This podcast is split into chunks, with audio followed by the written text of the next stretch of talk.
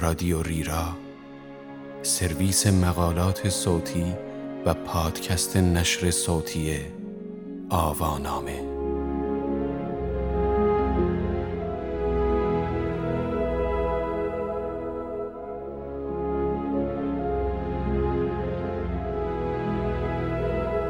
شوپنهاور پس از ملاقات دیوانگان چه چیزی درباره نبوغ آموخت؟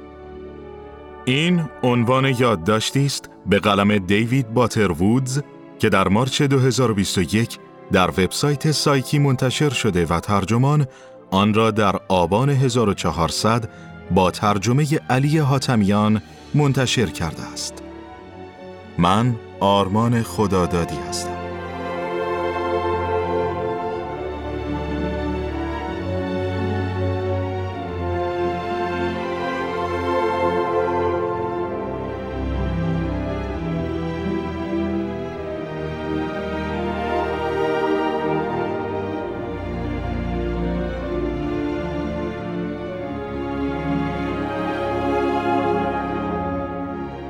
فیشته وارث خودخوانده کانت می گفت نبوغ امری الهی است در حالی که جنون ماهیتی حیوانی دارد.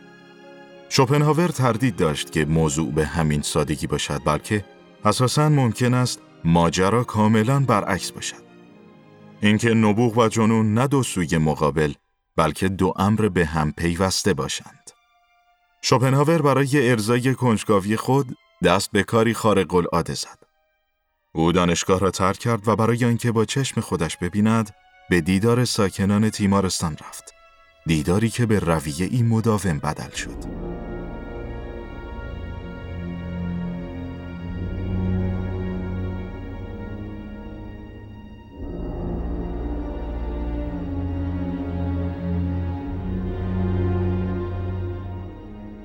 آرتور شوپنهاور در نخستین سطر از فصل درباره جنون در دومین جلد از شاهکار خود یعنی جهان به مسابه اراده و بازنمود می نویسد سلامت روان حقیقی به یادآوری کامل گذشته است.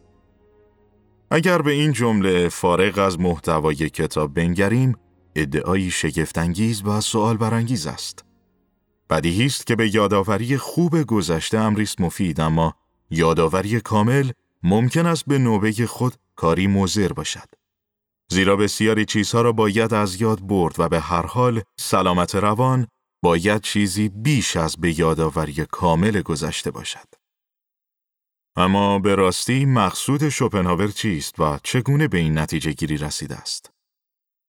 داستان از سال 1811 آغاز می شود. زمانی که شوپنهاور 23 ساله در دانشگاه برلین ثبت نام کرد به این امید که مستقیما از بزرگترین فیلسوفان زندگی آلمانی بیاموزد. اما خیلی زود از این امر ناامید شد و بعدتر درسای فیلسوفی همچون گوتلیب فیشته وارث خودخوانده کانت را محمل خواند.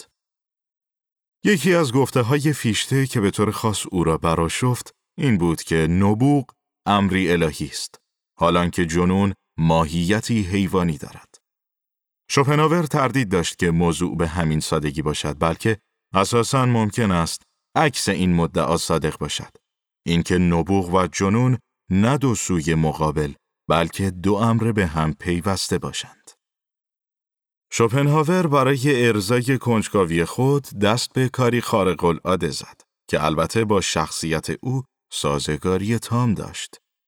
او دانشگاه را ترک گفت و برای اینکه با چشم خودش ببیند در زمستان 1812 به دیدار ساکنان تیمارستان یا بخش مالی خولیا در بیمارستان شاریت رفت. دیداری که به رویه ای مداوم بدل شد. کسانی که او در تیمارستان ملاقاتشان کرد، رنج دیده، شکننده و آسیب پذیر بودند. اما برخلاف دیدگاه فیشته به هیچ رو مادون انسان جای نمی گرفتند. در حقیقت برخی از آنان شوپنهاور را درگیر گفتگوهایی کردند که تأثیر ماندگاری بر تفکر او در باب سلامت روان و بیماری بر جای گذاشت. البته معنای این سخنان نیست که شوپنهاور توانسته از پیش انگاره های زمان خود به تمامی گذر کند. سطر ابتدایی درباره جنون، نشان از حضور نوعی مفهوم سلامت روان نزد او دارد. اما این بخش به هر حال متنی در باب جنون و بیعقلی است. این زبان صرف نظر از اصطلاحات خام و فراگیری که از روان پریشی، افسردگی و فوبیا تا ناتوانی در یادگیری، زوال عقل و موارد دیگر را در بر می‌گیرد، پر از مفاهیم تحقیرآمیزی است که در روانشناسی امروز جایی ندارند. کلماتی همچون دیوانگی و بیخردی در این مقاله تنها بدان سبب به کار رفته که شوپنهاور از آنها استفاده کرده است.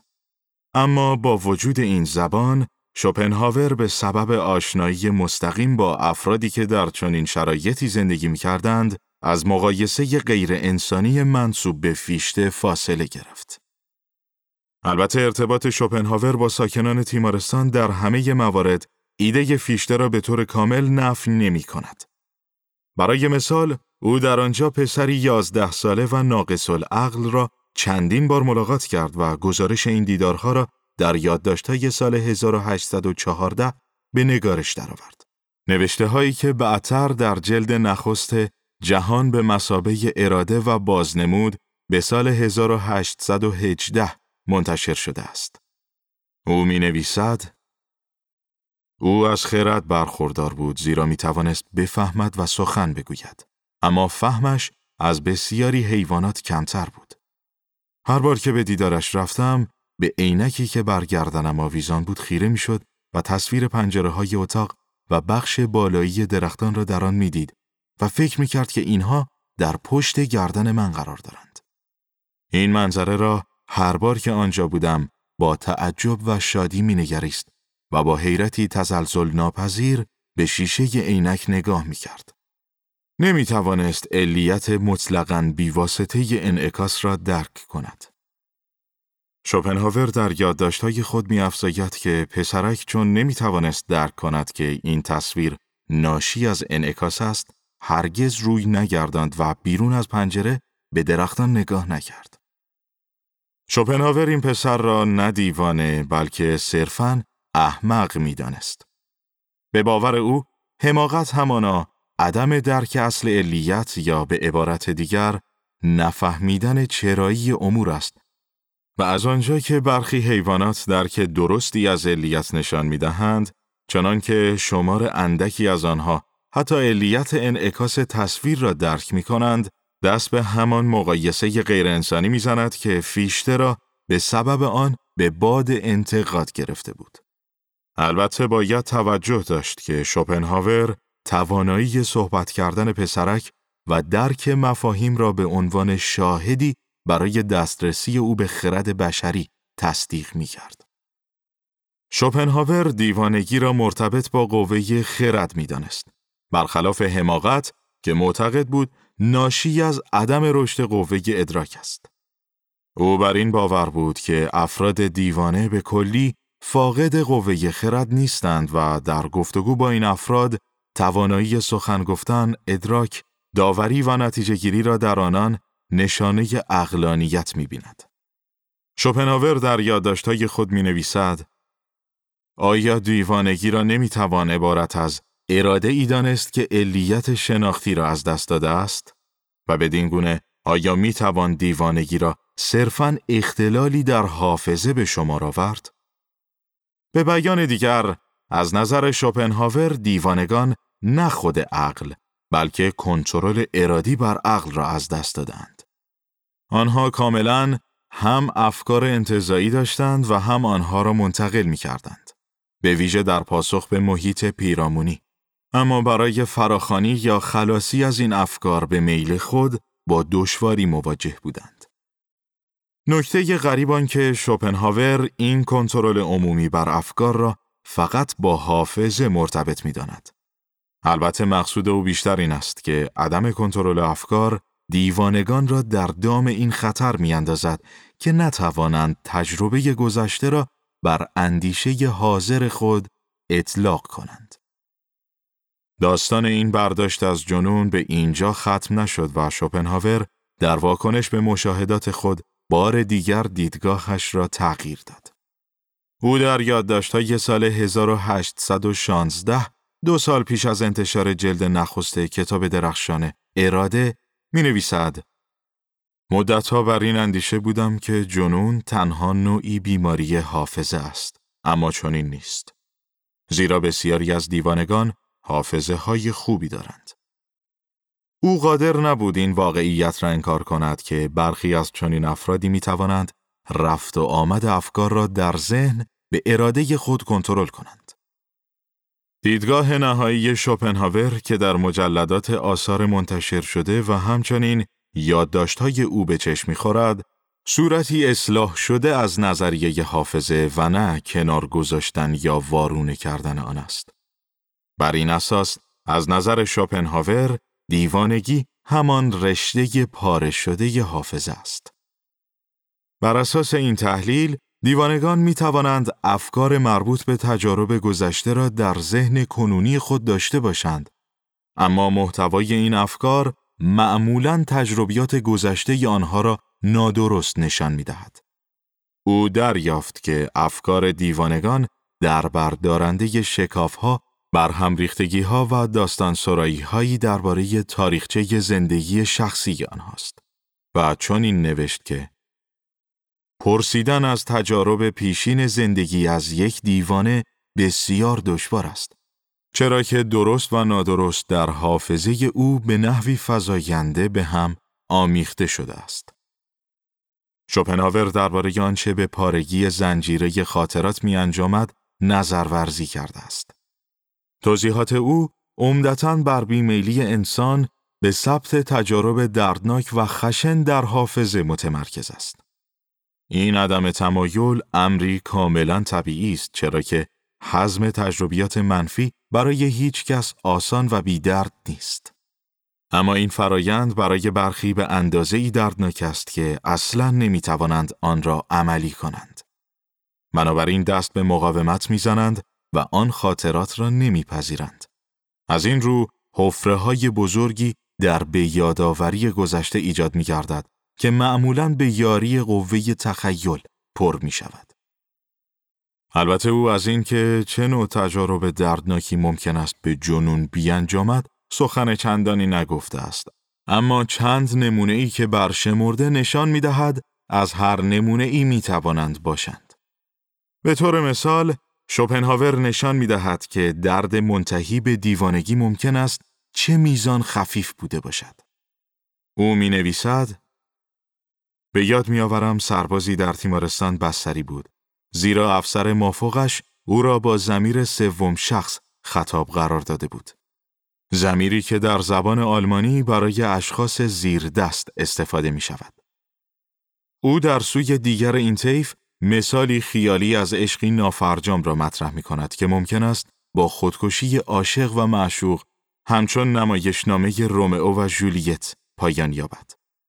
او می نویسد مگر اینکه طبیعت زندگی آنها را نجات دهد و دیوانگی قدم به عرصه نهد و آگاهی از موقعیت یعصاور را در پرده پنهان سازد.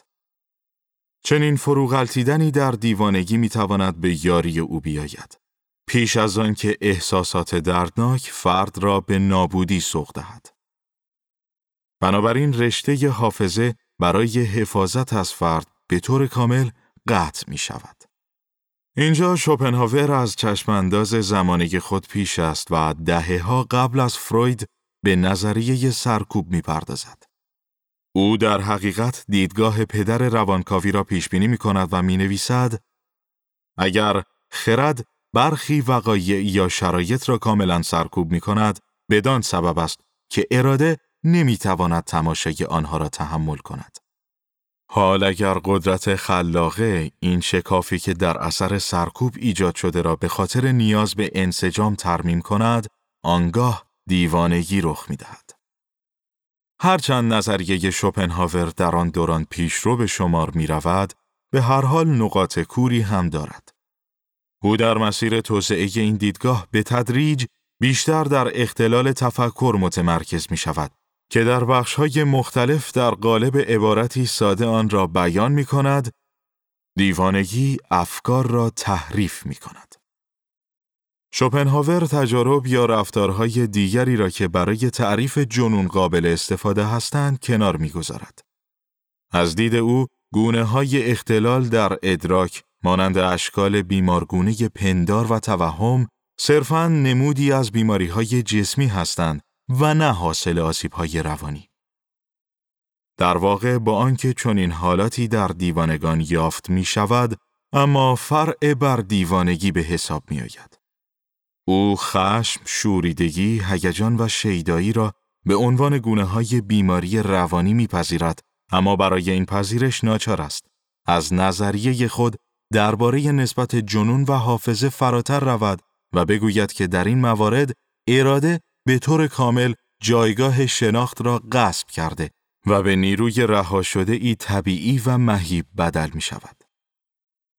با در نظر گرفتن روش تحقیق شوپنهاور درک اینکه چرا او دیوانگی را گونه اختلال شناختی مینامد چندان دشوار نیست.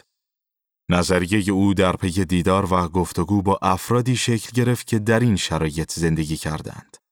توانایی های شناختی این گروه باید بدان میزان سالم بوده باشد تا امکان گفتگو به وجود آید و از سوی دیگر آن اندازه برای آن زمان ناکارآمد بوده باشد که سبب زندگی در بیمارستان یا تیمارستان شود. در این مسیر طبیعی است که با ادامه گفتگوی فیلسوف با ساکنان این مکان و آشکار شدن بینظمی و اختلال در تفکر آنها، او مشکلات روانی را به همین عامل منتصب کرده باشد. اما چگونه می‌توان نقد شوپنهاور را به نظریه فیشته ناظر بر الهی بودن نبوغ و حیوانی بودن دیوانگی دریافت؟ شوپنهاور مدعی است که در مشاهدات خود به خلاف این نتیجه گیری رسیده است. او می نویسد در ملاقات مکرر با دیوانگان افرادی را یافتم دارای استعدادهای ویژه که بی گفتگو نابغه بودند. نبوغی که در دیوانگی آنها به وضوح قابل مشاهده بود. او پیوسته خاطر نشان می ساخت که نبوغ و جنون ویژگی مشترکی دارند که همانا انحلال فرد در لحظه حال است. درباره جنون این وضعیت در پی بریدگی رشته حافظه به وجود می آید. حالان که در نبوغ نتیجه توانایی فوق طبیعی برای درک گوهر بی زمان چیزها به جای ظهور زمانمند آنهاست. البته شوپنهاور جزئیات دقیقی درباره نشانه های نبوغ مورد نظر خود را ارائه نمی دهد. بلکه به مثالهای خیالی از بصیرتهای دیوانوار مانند شاهلیر یا اوفلیا اشاره می کند. چرا که نوابق شخصیتهایی میآفرینند که مثل انسانهای حقیقی واقعی هستند. برای یافتن انسانیتی که از جنون مسون میماند، باید به بخش دیگری از پژوهش شوپنهاور مراجعه کنیم. او در هیچ یک از مراحل تأمل خود در درستی یافته های 1814 تردید نکرد. او نوشت در مشاهده دیوانگان غالبا به این نتیجه رسیدم که قوای عقلی یا ادراکی آنها متأثر نشده است و انسانیت آنها کمتر از سایر قوا آسیب دیده است. ملاقات کنندگان شوپنهاور توانایی های انسانی خود را از دست نداده بودند. بلکه از قوای خود برای به خاطر سپردن تجارب گذشته استفاده نمی کردند. آنها خود را گم کرده بودند و از این طریق پیوندشان را با گذشته اکنون و آینده واقعیت سست کرده بودند. در نقطه مقابل خاطره قابل اطمینان گذشته فرد همان به یادآوری کامل گذشته است که شکل دهنده سلامت روان است. البته نه به یاد آوردن همه چیز بلکه به یاد آوردن خودتان